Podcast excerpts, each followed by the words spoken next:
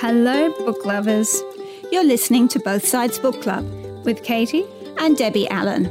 Every two weeks, we get together and chat about a different book. We can't promise you that we will always agree, but then there are at least two sides to every story.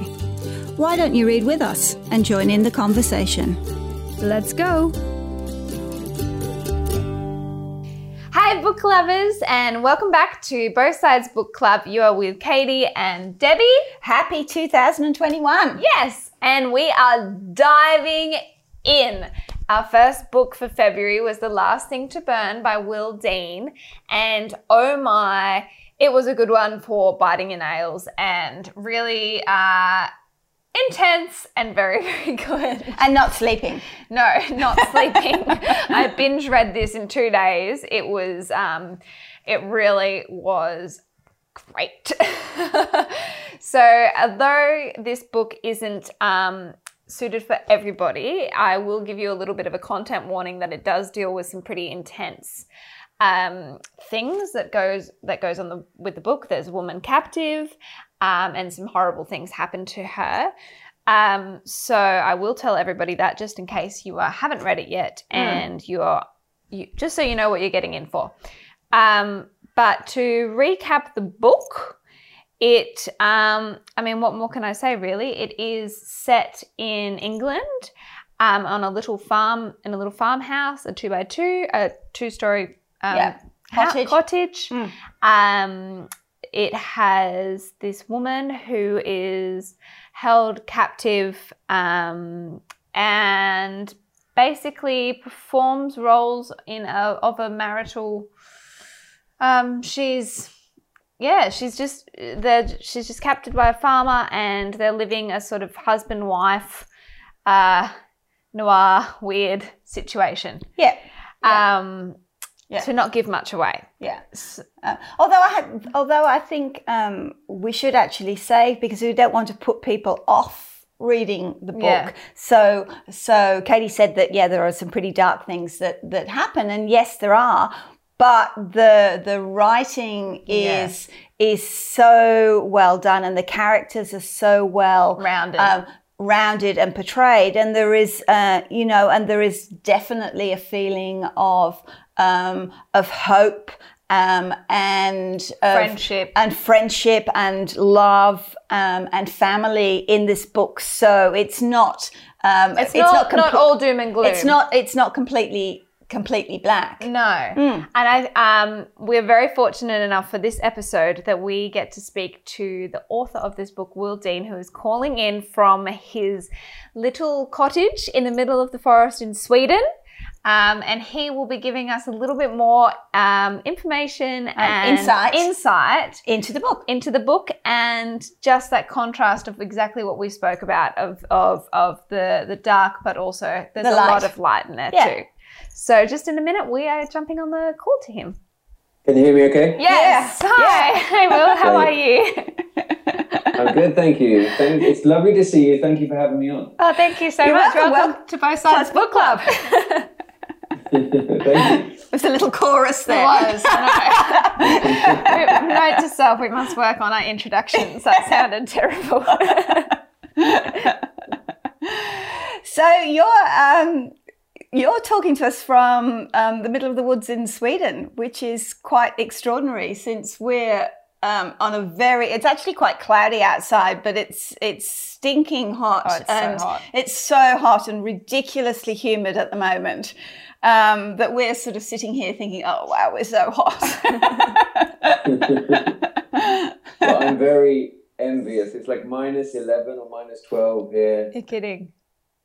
Yeah, and um, a lot of snow. And it's, mm. um, yeah, we live a very kind of quiet, isolated life here in the forest. So it's a very kind of old-fashioned kind of uh, way of life, really. Yeah, because you call yourself. Um, um I've I've watched some of your um, your YouTube videos, and, and and that's what you call yourself is the forest author. So can you tell us a little bit about about how you come to be living in the middle of a forest in Sweden?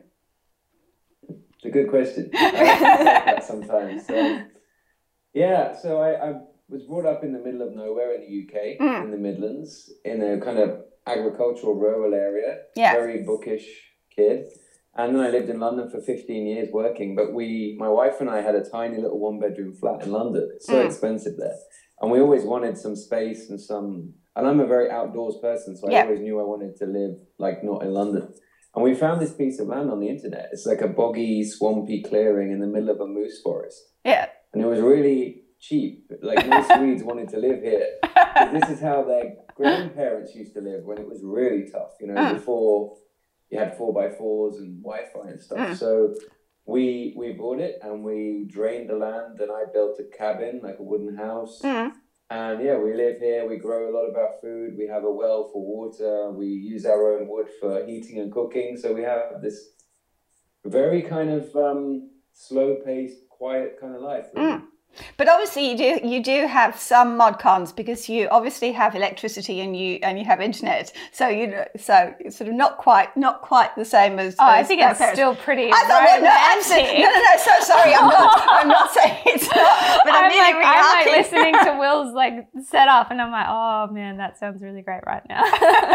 I mean, the only the only like internet we have is mobile broadband on our phone. So I'm talking right. to you through my phone right now. Yeah. There's no phone lines here, and the electricity we're we're right at the end of the line on a bad right. line, so we have power cuts constantly, and they yeah. they last for a long time. So we have like a solar system backup. Right. That's yeah. incredible. Hy- hydro backup as well. So yeah, it's not as wild as some people live. It's not like Alaska or anything, mm. but it's, uh, it's, it feels quite wild. It's, it's like, uh, I yeah. think it's still pretty wild. I think it's still pretty wild. Yeah. Mm. And I think too the, the contrast. Half hour of our journey out of the forest is all off road as well, so there's no oh, real road. Yeah, and I think so the con- it's, it's, it's about as wild as we want it, really. That's yeah. so good. That's so good. And I think the contrast probably from London to there would have been quite extreme. Yeah, I really miss London right now. I miss everywhere because obviously with this year I haven't been traveling and no. I travel a lot for mm. for books and for festivals. So it's been kind of nice and kind of strange to be constantly in the woods with no one here. Like we have no neighbors, so it's uh, it's been it's been an interesting experiment. So you've got to know each other very very well indeed. I think we knew we knew each other pretty well before, but yeah, we've. Um, it's it's been intense. it's been good for reading and writing, but it's mm. intense. Mm. Yeah, that's what's COVID. What's COVID been like in Sweden? Because we've heard, um, you know, uh, we're so far away, and, and Australia has has come off incredibly lightly. Fortunate. Uh, you know, we've been so so fortunate, I guess, because we're isolated largely from the from the rest of the world. So whilst we've, you know, we're we've had COVID, and we still have cases of, of COVID. It by no hasn't affected us anywhere near as much as it has, um, you know, globally, Europe, globally, Europe yeah. or, or the states. But Sweden started by not having having a fairly open sort of attitude, didn't it, to to to COVID? But has that changed over over the year?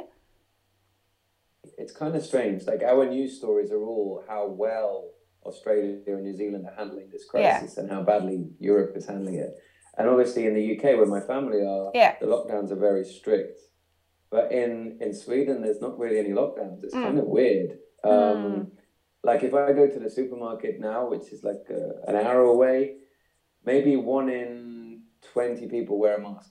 That's the same as here. Yeah.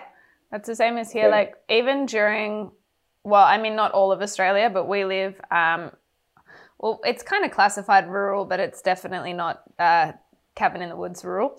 Yeah, um, it's coastal. It's coastal, mm. um, like small little sleepy surfy towns, and um, like even during like the peak of lockdown, we were still able to go fishing and surfing and like go do a bunch of stuff. So that was pretty good. Mm. So it's kind of similar, but not obviously not Sydney or Melbourne or they mm. they had a yeah. pretty rough time doing mm. stuff, but yeah. Yeah. Um, mm. But anyway, onwards yes. and upwards, enough of COVID. Um, congratulations on your book. It was such a great book to start the book club year with. We've had um, so many, at the end of last year, we kind of were doing, um, we like to like mix our genres up all the, yeah. all the time, but we were, um, you know, looking at lots of theme, like 2020 themes, I guess. There were quite a few of them.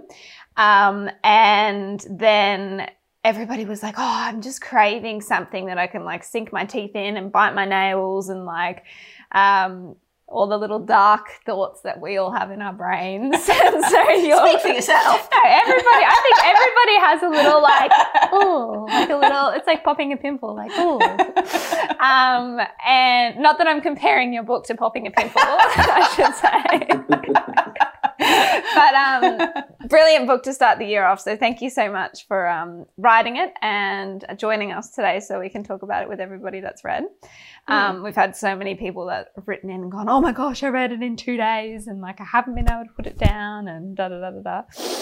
Mm. Um, so I thought maybe we Thank could. you. Oh, sorry, go go. You go. Yeah, you talk. No, I just wanted, to, I just wanted Hmm. to thank you for saying that and, and for selecting the book, and I'm very grateful. It's it's quite wild to me and quite wonderful to think of readers in Australia reading the book. It really is because when you're writing something, I wrote the first draft in 2017. You never know if it's going to resonate with readers or not. So Mm. it's lovely to hear. Yeah. Oh, thank you. Mm. Um, so maybe we can sort of jump into a little bit about the storyline because I've heard that it kind of came, the storyline came to you in the middle of the night. Um, would you like to elaborate on that a little bit? Yeah, sure. So it was 2016, uh, like midnight. That that interesting borderland between wakefulness and sleep, where I love to have ideas, but they rarely come properly. And sometimes you'll have an idea and I'll just write it down, I'll write a note, and it won't make any sense the next day, or I'll just let it go. But this idea came to me at midnight, and I saw in my mind's eye a kind of fenland landscape, this extremely flat coastal landscape. Mm. And then I saw a tiny little farm cottage at the center of a vast farm. And I saw there was a woman there, and she was going in and out of the cottage and around the cottage, but never very far away. Mm. And I was just kind of intrigued by that image from an aerial perspective like, what's her story? And then I came to understand she wants to leave, but she cannot leave. Mm. And clearly, she's not kind of chained up. So I wanted to understand what the dynamics were there. And then between midnight and 6 a.m., I just stayed awake and went with that story. And kind of by 6 a.m., I had all the key scenes and the, the relationship. And I kind of understood Len, the farmer, and I Mm. understood uh, what was going to happen at the end. So yeah, by 6 a.m., I kind of, when my wife woke up, I told her that I had this idea. it was it was weird. Like that's never happened to me before. That it's come so complete. And Yeah. I think partly that's because it's quite a simple. It's quite a simple book set in one place. Mm. Yeah. Yeah. So the so the because obviously you grew up in um in in the in the East Midlands. Um I Is that what you're from the Midlands? No, I'm from the West Midlands. Oh, the West the West Midlands, Midlands, not yeah. the East Midlands. Yeah. Um, so you know that landscape is obviously very sort of flat and and, and open. Um, Should we maybe What- explain to some some of our Aussie friends where the Midlands is? Because I feel well, like Will, Will, what? Yeah, can you just sort where of explain the a little bit Midlands? about, 'Cause I about feel the like fence and yeah, where you where, and you, grew, up? up. Yeah, so exactly, it's where I grew up. It's the east of England, so it's kind of reclaimed land. It's farmland, which is extremely rich now, um, but it was used to be in the sea, and it's been it's been reclaimed by digging ditches. So it is completely flat.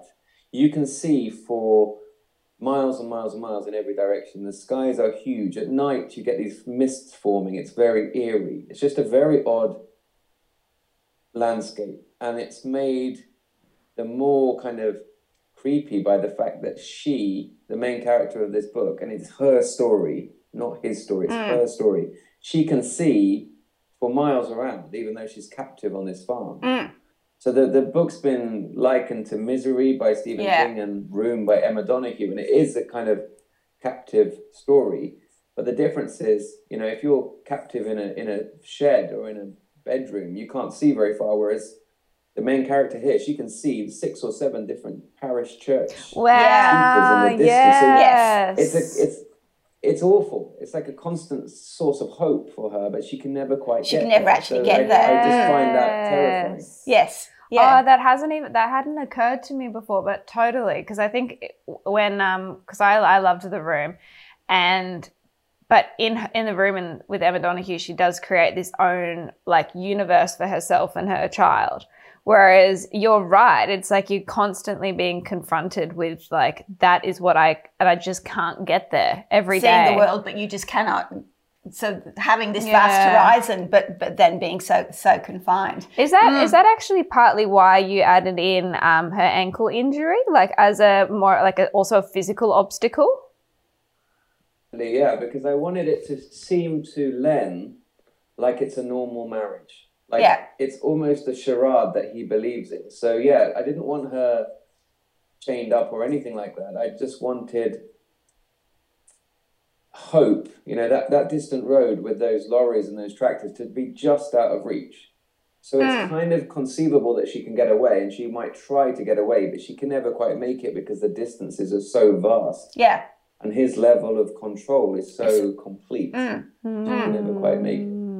It's it's it's it's it's quite funny. I, re- I read um, Last Thing to Burn before before Christmas. I had you know, we- you know we had a we had a copy from the publisher, which was fantastic, um, and um, I had hurt my foot, so I had this thing happening with my with my ankle and my heel. So so walking has been really painful for the last three months. It's pretty much better now, but it, but it was. But before Christmas, like every time I put my foot down, I just had this sharp stabbing pain, and I read and I so empathized with her. I mean, you know, nobody had taken a rifle or, or a, an axe and smashed my, my ankle. It was, um, but it was, you know, just that kind of ow, where you know that when every single time you try and stand or walk, um, you you know you have this pain. So it really sort of resonated with me in that way. Not bad for putting you through that, reading that if you're going No, it's, it's good for her. It makes, it makes empathise with the character more. Good character what? building, mum. It was character. It was no. Will was character building. I was just. I was just empathizing. Role playing, method Role- acting. That's right. exactly. Um, so maybe we can talk a little bit about the captivity. Is it Tan or Tan? Tan?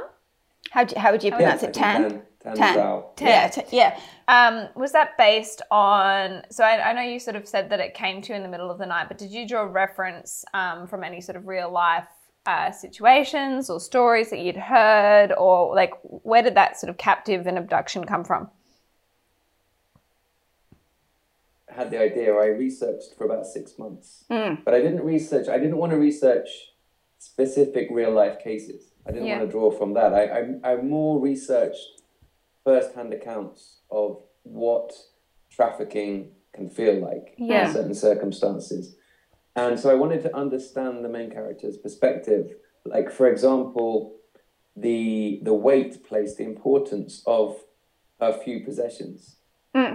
That's not something that kind of occurred to me until I started researching, and I understood that you know she came to that farm with seventeen possessions. Yeah. And by page one of the book, she only has four left. Yeah.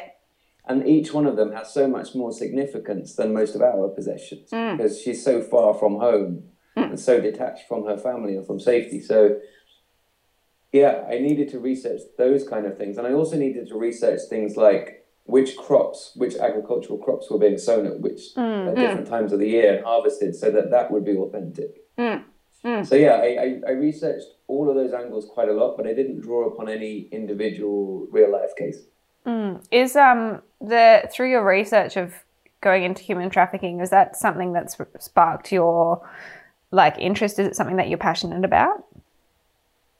I mean, it was just shocking the research mm. I did. Like it, you you see news sto- news stories, and they kind of come and go quite quickly, and that has a momentary impact on all of us. Mm. But to to really understand some of the pain and some of the anguish, I think fiction perhaps deals with that really well, where you have to take a deep dive into someone's someone's shoes for a little while, and, mm. and you're forced to empathize with their situations. Mm. Hmm.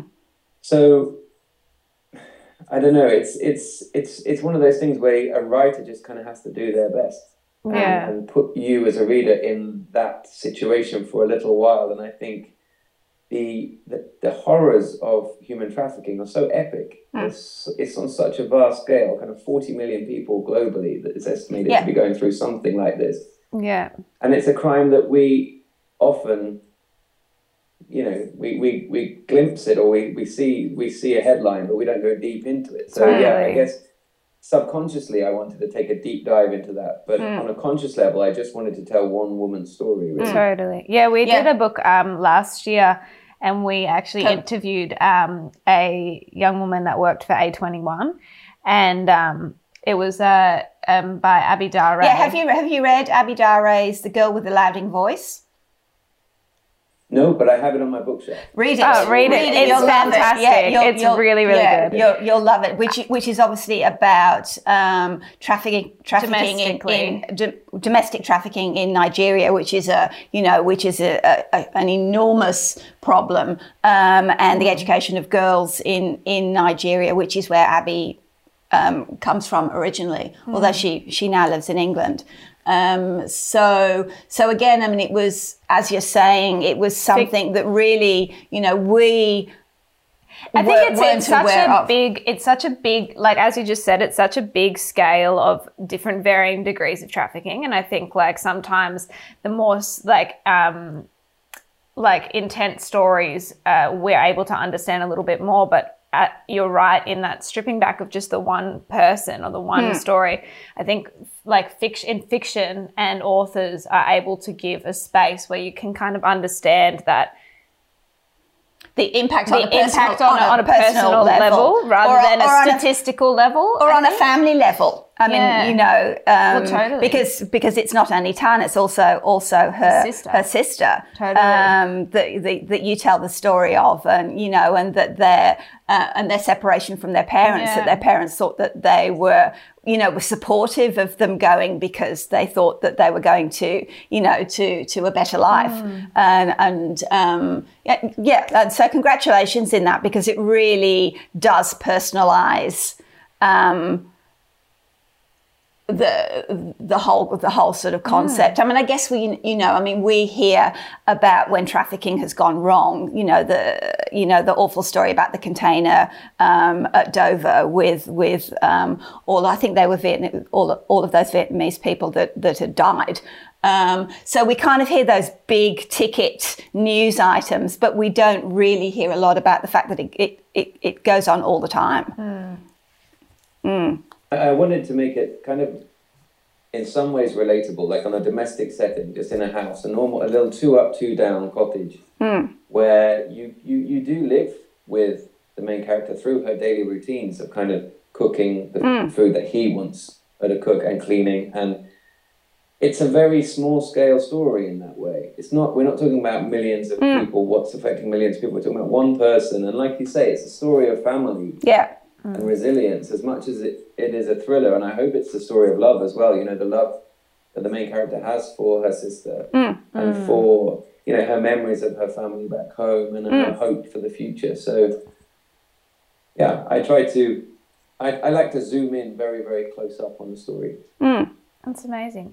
Maybe we can talk a little bit more about the possessions throughout. I know you kind of spoke about that, you know, she starts with 17 and within the first chapter she's down to four.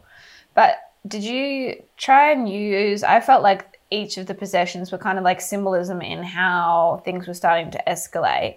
And it kind of was like a good um, sinking point throughout each sort of um, part in the book. Was that, um, oh, what am I trying to say? Not sinking point, but it was a. Well, well, well, I mean, it was an. You're right. It was an escalation, And wasn't it? I mean, it's the way that the tension built throughout. You know, throughout certainly through the first the first half of, of the book. It's you know, well, how how much more can she can Tana lose? Yeah, and I think as Um, well, like the ankle, it's a very tangible way of kind of understanding what she's going through. Could you maybe tell us a bit about that symbolism? it's exactly like you say like with every possession that he burns it just it's a it's an extra level of erosion of her identity hmm. and her character. And and it's it's how much can she take? Yeah. and what happens when he burns the final possession? Yeah. what is that leading to? And they, they are all symbolic. So one is a photo of her hmm. parents hmm.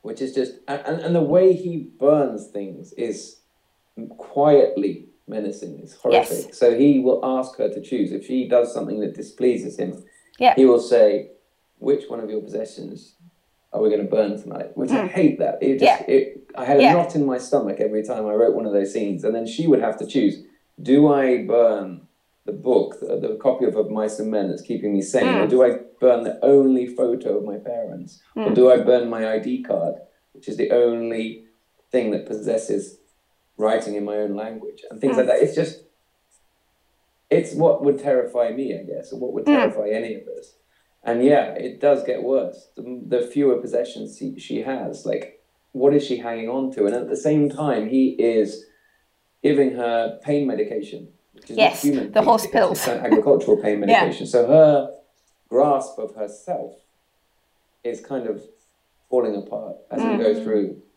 that first half of the novel. Mm. And then something happens halfway through the novel where the whole thing kind of changes and she does have hope again. But yeah, the possessions and the burning of the possessions is just something that kind of um, freaked me out. The idea of it was just mm. horrific. So I did see it as a as a symbolic thing, and I did see it as a way to yeah escalate the tension. Yeah, mm. yeah. So I'm going to just do a spoiler alert for everybody that's listening um, to this. If you haven't read this book, well, tough tough luck because you guys will read it very quickly. So sucked in, you need to go and read it. Um, I'm going to ask Will a question that does give away a little bit. So if you don't want to listen, please uh, turn the volume down for a second. Um, so when you sort of said that uh, something does happen and she does get hope again, I'm assuming you're talking about um, the birth of her child. Yeah. So would you say that was um, a an important thing for her to be able to get a sense of identity again in herself rather than sort of a um, objects? She's able to give herself a sense of purpose and identity. I wanted it that whole experience to be where she has something to live for and something to fight for. Yeah. Um, before that, she was kind of fighting to keep her sister mm. safe in Manchester. Mm. But now she has something concrete and alive that she needs to, to care for, she's responsible for. And she kind of excludes Len mentally from that family dynamic. Yeah. For her, the family is the baby and her. That mm. is the family. And she mm. will do anything for that child. Mm. And at the beginning, she goes through a process as well when when she's pregnant of kind of hating the baby at the beginning, hating the, the idea of it. Quite understandably.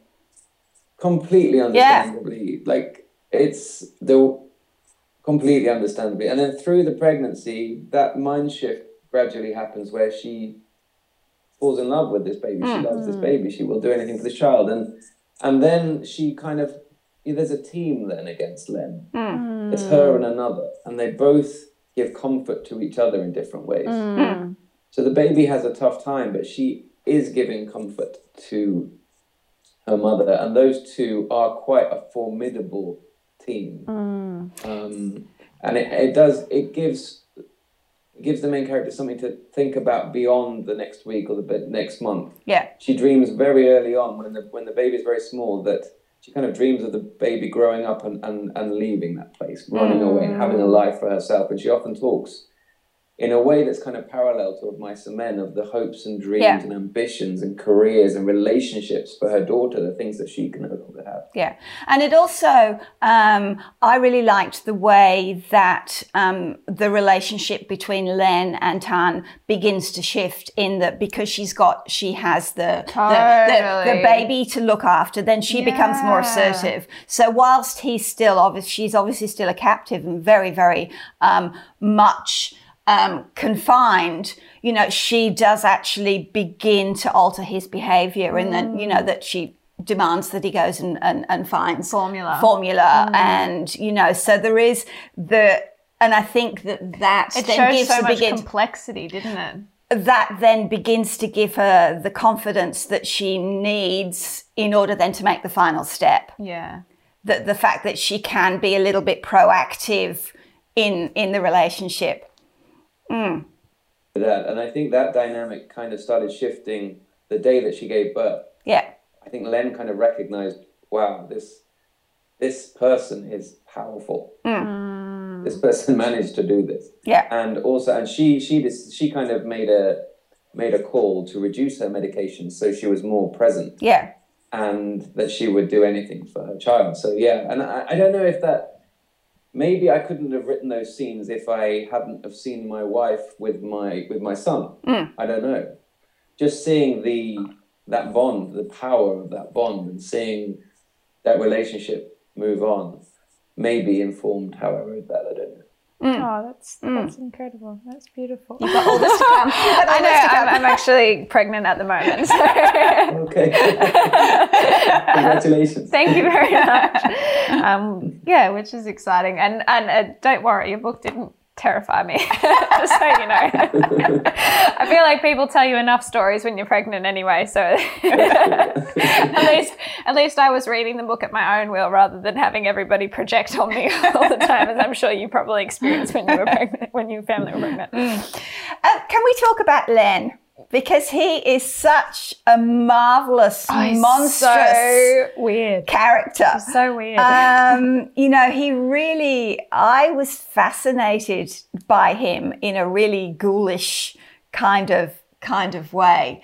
Um, from what depths of your of your of your imagination did did Len? I feel Len bad when you're from? talking about books that have like creepy characters. I hate talk like asking the author like where does this come in your psyche because like it's not at all a, a, question on. Do you know what I mean? I feel like it's like a backwards insult, but it's not. No, meant, it's, it's, not, not meant to no, be. it's not meant to be because he's not. I mean, I mean that's that. I think is is what I love is that he is so multidimensional. So multidimensional. Um, you know, there are there are so many different layers to to to his character. Yeah. Um, so, can you talk to us a little bit about Len, please? I, th- I think Len came first of all. His voice came to me first of all. You know, his dialect, mm. yeah. the way he speaks, and that very particular kind of cadence, the way he speaks. And that is the way that my granddad spoke and my family spoke, kind of the way I used to speak. Mm. But especially the way a lot of the old older guys that I used to work with when I was 18, 20 mm. years old, you know, when I was working through the summers on construction sites, for mm. example, in the East Midlands. And that's how these guys would speak. And I'm sure they were all good people. I'm sure they were all kind hearted people. Mm. But some of them, the way they spoke, it was kind of devoid of any emotion, any sensitivity. It was very flat and clipped and that's how Len speaks. I mm. could see that straight yeah. away. And I, you know, I, I know I knew a lot of farmers. I know a lot of farmers, and that's often how they speak as well in that part of the world. Mm. They have that very direct, quite cold, quite simple yeah. way of talking. Yeah. And like I say, it's no reflection on them as people. We have the same in Australia. Very unemotional. We have the same and, in Australia. Yeah, so Len, with Len, the voice came to me first, the dialect, right. and then I just kind of saw him as this hulking farmer who doesn't really have a face for me. He's just a presence, an ever visible presence. Mm. He's hmm. always on the farm, which is another thing that I know about farms is the farmer's always around. He's usually around. He's either yeah. like in the farmhouse or he's out on his tractor or he's yeah. out fixing something. So because it's fenland, it's different in a in a hill farm, but because it's fenland, she can always see him and he can always see her. Mm can always monitor her wherever he is. If he's miles away in a different field, he can look back and see his cottage. Yeah. And she says a few times in the book that he, the thing with a farmer is they're always dropping in mm. for a hat, for a pair of mm. keys, mm. for a sandwich, for a coffee. So he was just this menacing, quietly menacing presence who doesn't really get angry, doesn't shout, doesn't raise his voice. He's just violent in a very specific, calm way, which I think is probably the most terrifying form mm. of violence in some ways. Mm. And he, the other thing that scared me about him writing him uh, was that he kind of justifies everything. It all seems normal to him. Yeah. So he, and, and maybe some of that, or a lot of that, is from his upbringing and his relationship with his mother, who's he also called Jane. So yes, his mother yes. was called Jane. His first wife was called Jane. We think and he calls the main character Jane, even though that's I found that name. the most so, scary. The, the and then once they call the baby Janie, I was once like, they call the baby Janie too. Um, yeah, I mean, I find found that absolutely horrifying. You know, and also the way he makes um, um, Tarn Jane wear his mother's oh my God, clothes and his mother's penny apron oh, to, and to her, cook in. Her, mm. his mother's like menstrual stuff. Oh, uh, gross. yes, which I find he, yeah, he, terrifying. He a monster of a man. And it's almost like he wants to simplify everything, so he calls everybody the same name. And he demands that the food is cooked the way his mother, his late mother, cooked it. And like he has a different meal on each day of the week. Yeah. It's just a terrifying thing. And and the thing that the scenes that scared me the most almost were where they were sitting down watching sport, football or something at night time. He's got an armchair and he he makes her sit on the floor yes. next to his leg. And he kind of puts his hand in her hair and he says things like, It's not a bad life, is it, Jane? roof over our head, food in Yeah. our stomach. It's not a bad life. Yeah. So he almost believes that this is some kind of real marriage, and that that some of those uh, tips of dialogue were the most haunting for me. when um when I was reading this that character and the relationship between um him and and Je- his mother, it made me really think of um Alfred Hitchcock's movie Psycho. Have you seen that? Yeah. With But I'm hearing this a lot, but I haven't seen it. oh, you have haven't to seen see it it. Are you serious? Okay, you have to see it. It's very very good. Um, but there's oh well now I don't want to talk about it because you haven't seen it. Oh, But I'm okay. familiar with it. I know that the Norman Bates character and the relationship with his mother, I, I understand Is the dynamic yeah, of it. it's, yeah, it's it's Yeah. it's very similar. I think when like I've got a very visual memory, and so when I was reading this, it was the same sort of like I don't know what if it if it is a medically diagnosed thing or uh, you know it's um, that that sort of like son mother the Oedipal, the Oedipus sort of complex. I don't know if it is. Is it Oedipus complex? Oedipus, yeah, I don't um, know. no, but, but- it was a very similar sort of thing where where he kind of like role plays um, elements of his mum. And I don't want to tell you now because you've not read it, but I mean you've not watched it. But yeah, maybe uh, get back to us if you watch it, and then, Okay, and, then and then let us know. Comment on Yeah. comment on us and go. Oh yeah, it was kind of similar like that. Um, Yeah, mothers have a lot to answer for. Yes. Well, I, I do think that the mother, Len's mom here, is a real presence. She's almost a character in the book. Oh, Yes. she, she's totally there. Mm. You can almost sense the smell of her, and you, you, you know, her old pinnies are being worn by Jane, and like it's she has more of a, more possessions there than than our Jane has. Yes, And yeah. Yeah. yeah. She she is a strong kind of um, like a ghost of the place. Yeah. I was actually interested as to why you gave Tan um, an accomplice, like somebody else, um, how that sort of the, the way that it sort of ended. Why I was just interested to see, wonder why you sort of introduced that, other than the obvious fear of that he was um, scared of being found out. Was there another reason?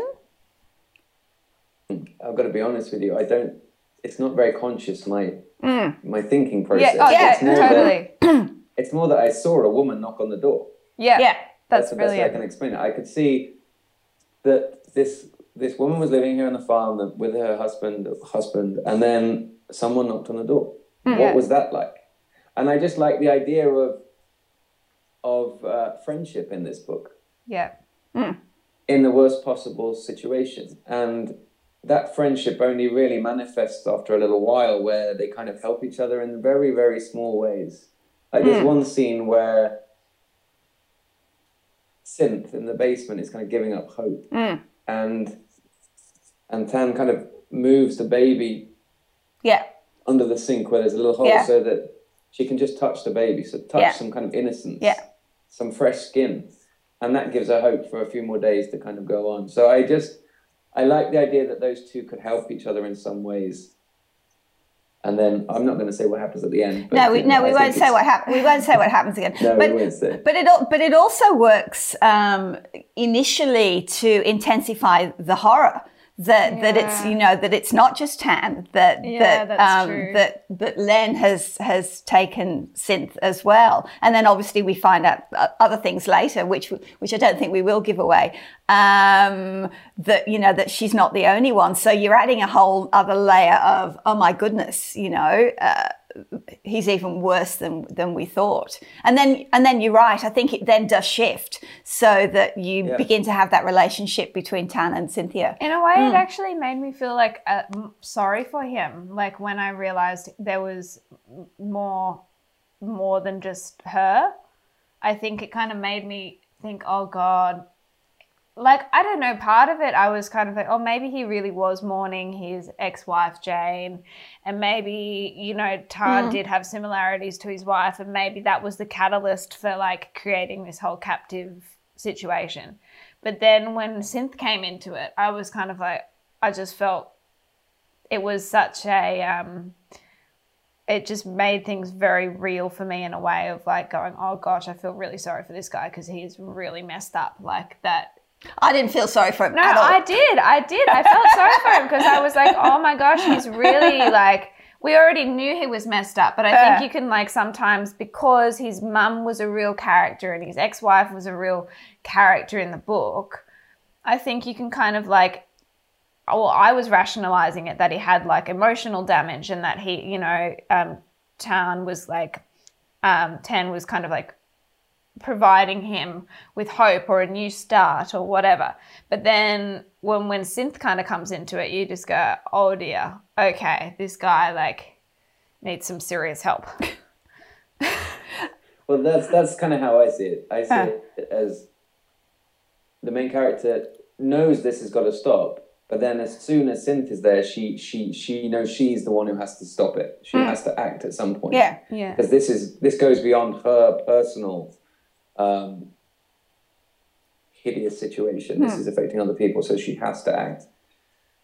But I, I can't feel any sympathy for Len. No, no, me either. I, I know what you mean. and Do you know I what I mean? Yeah. That you say that, and I, I take that as a compliment in a way because I wanted him to be a rounded character and to have a little bit more complexity as Hmm. he moved through the novel. You know, where he there are glimpses of kindness there, I think so. things that he does Yeah. for the baby, but overall, I just, I just I know. Well. I mean, I mean, obviously, yes, but I think like he is a well-rounded character. Like the way that I think it was also like going back to the baby, it was really clever.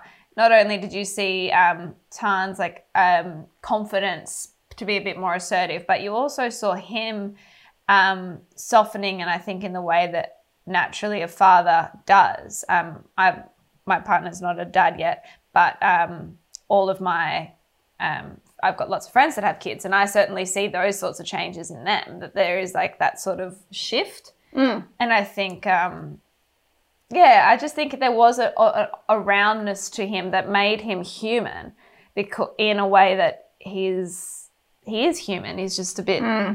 Yeah, but I would, I, but I would, I would, I would not have liked to have seen the experiment go on for much further to see to see what kind of Me- father he became. All right, me either. Okay, all right. Now I'm sounding like this Fruit Loop. Yeah. Maybe I'm just trying to see the best I- out of what- what you were saying about the the baby, I, I kind of wanted to write that so that at the beginning, the main character's kind of pulling her hair out because he's not listening. Yeah. When she's ill, when she has nappy rash, when she's not eating, she, she's losing weight. He's not paying attention to that. But then you're right. As soon as the baby gets to a certain stage, it clicks. Something clicks. Clicks in him, in there is some humanity there, and he realizes, okay, this. I'm going to act. I'm going to do something here mm, Yeah. for them. So yeah, he's he's he's a monster with a tiny, tiny chink of light, maybe. Yeah. But that, but that's what, Beautifully said. There we go. Thank you. but that's but that's what makes it. But that's what makes him so so so well formed. So, con- exactly. so yeah, so Congratulations. congratulations. I was to say, you know, he um, if he if he was purely purely evil, then then he would have been much flatter, and, and I Yeah, don't think he, I don't think he would it would have worked. Um, but but he's not. But he's still a monster. Yeah. Okay. All right. Okay. All right. All right. All right. All right. All right. All right. All right. So, Will, what? Um, uh, the last thing to burn is your fourth novel. I understand. Yeah, and, and obviously it's a standalone. But the previous three um, are a series, and with Tuva Moodyson, who's a um, um, a Swedish detective who's who's deaf. I believe. So um, I have to admit, I, I haven't read though. We haven't actually come across those in Australia, but I have actually ordered them because I'm going to read them. I'd love, absolutely love, love to read them. Um, what is it about crime thriller that that attracts you as an author? Other than the fact you're living in Sweden and, and, and you have all that Nordic noir darkness happening. Yeah. well, you know what? I don't really even. I don't think about genres. I don't think in genres. So I didn't even know if I was writing crime or thrillers at the beginning. Like Right. Dark Pines was the first Tuva Moodyson Yeah. book. It's kind of a crime novel. It's kind of a thriller, but it's really a weird Twin Peaks style Okay. small town mystery. With the moose. It's an oddball small town in Sweden. All the characters, strange characters. You know, the kind of two man police station. Mm. one hotel, one restaurant, and I just love diving back into that little fictional town Yeah. each year when I write a new Tuva Moody Yeah. song story. But really, I mean, there are bad things that happen in those books, but really, they're they're all about Tuva Moodyson. Those books Right. who is this brilliant young deaf journalist who's terrified of nature, and I put hmm. her in the middle of the wild forest of Sweden, and she wants to live in Hong Kong or London or New hmm. York. You know, she doesn't want to be there, and she drives a pickup truck, and she's a journalist, and she's got a fantastic editor who she can learn from. Yeah. But I just love the kind of small town dynamic there. So it's mm. a, they're all thrillers, kind of. But like I think mm. the second Tuva Moodyson book, Red Snow, which is set in winter when it's kind of minus twenty five degrees. There were no crimes in that book when I submitted Right. it to my agent. Yeah. When I gave it to my agent, and she was like, "This is great. I love the kind of gothic mystery element, and it's set in a Victorian licorice factory in this small town, but like nothing really bad happens." And I, I, I kind of understood what she meant, and it Yeah. did need like something to happen, but the stories aren't really about the crime. Okay. They're more about the ripples in the community. Mm. And I love the fact that in a small town, Tuva's the journalist. She has to write these news stories about crimes and about things that happen, but then she has to queue up in the supermarket the same night. The story comes out with the guy who's accused, you know, because Mm. Right. it's so small. I Yeah. just like that dynamic, that small town dynamic. Yeah. So they're kind of they're thrillers, but they are small town studies, really. Which I feel like, um, I don't know, maybe Sweden is the place that you're meant to be because I do feel like, like Mum and I both love Scandinavian crime series and anything to do like like the OG Scando crime stuff, like not not the American like versions of them. Um, and I do, I feel like they always like they are kind of not necessarily big bad things happen. There are these just like weird exchanges that start building tension. And relationships. Yeah. Yeah. Yeah. Yeah. So I think, mm, That's that's kind of what I'm fascinated by is relationships Yeah. between neighbors and friends and co-workers. I'm I'm I love writing office relationships, you know, friendships and rivalries. And the relationship with the police and the local community, I just find all of that fascinating. But it's it's very character driven, I think, and it's very quirky, really. Um, that you're not going to find huge, massive, heinous crimes and lots of gratuitous violence. That doesn't, interest me. No. But what interests me is the, is tension, building tension where, oh my goodness, something bad is happening here. What is it? Hmm. Del- delving deep into those secrets and lies to find out what it is. I, I enjoy that. yeah. oh, well, then you have to watch Psycho because you're gonna love it. So what are you what are you working on now, Will? So I'm working on. Um, I've just delivered the second standalone book. So Oh, the terrific. To the last thing to burn, which is set in New York. Mm-hmm. Kind of the opposite setting to the Fens Yeah. of England. So I wanted to kind of challenge myself and write something in a in a metropolitan city. And I can't say too much about it, but it's about sibling relationships. It's about identity again, and it's about revenge.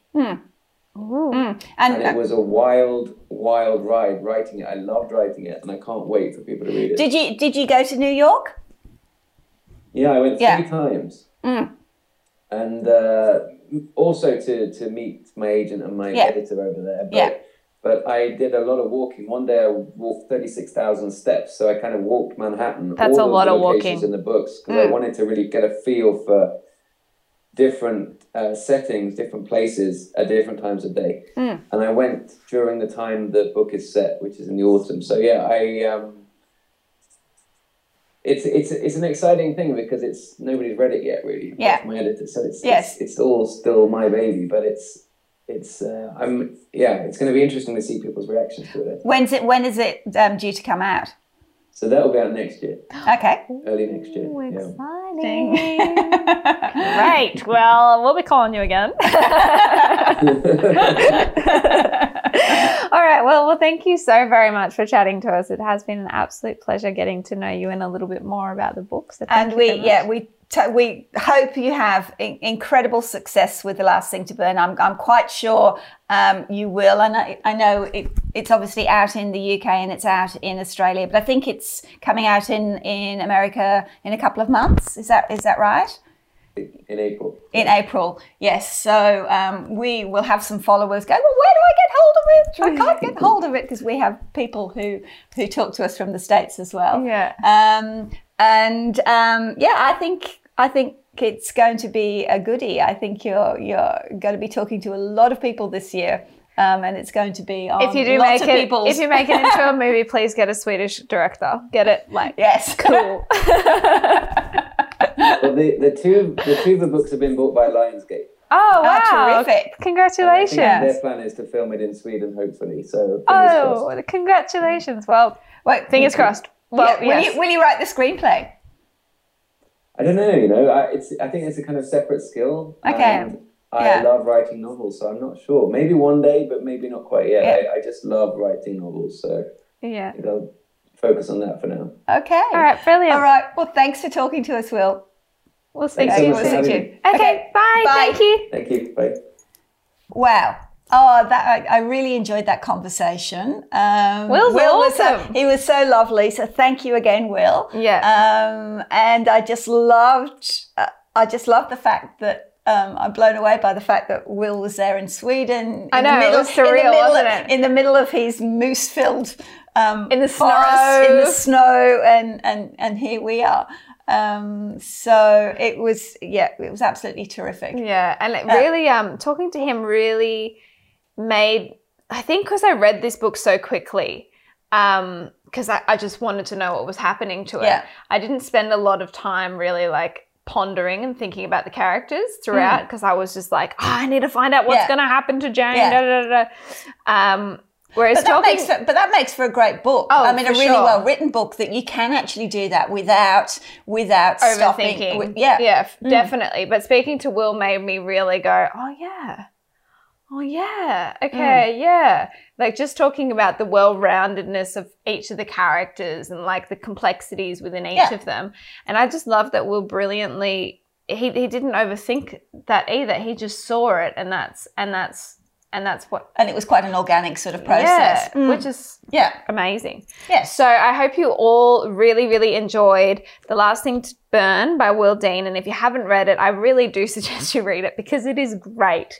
It's really, really, really good. One Yeah. for one for the one for the bookshelf, I think. definitely, Really good. definitely. Um, So it's that time of the episode It is. where we are discussing our next book for I know, I know. And we, okay, so our next, this is another new release, um, just come out, and it is called Shiver, which already is making me feel cold. Um, actually, a nice follow on from where Will li- is living in Yeah. the snow. Uh, so Mind it's called boiling Shiver right now. by, by Allie Reynolds. Um, now, this is a debut novel. Um, Allie was um, came from the UK, but is now living in Australia. Um, and she was a former professional snowboarder. So this is a bit of a, it's another thriller.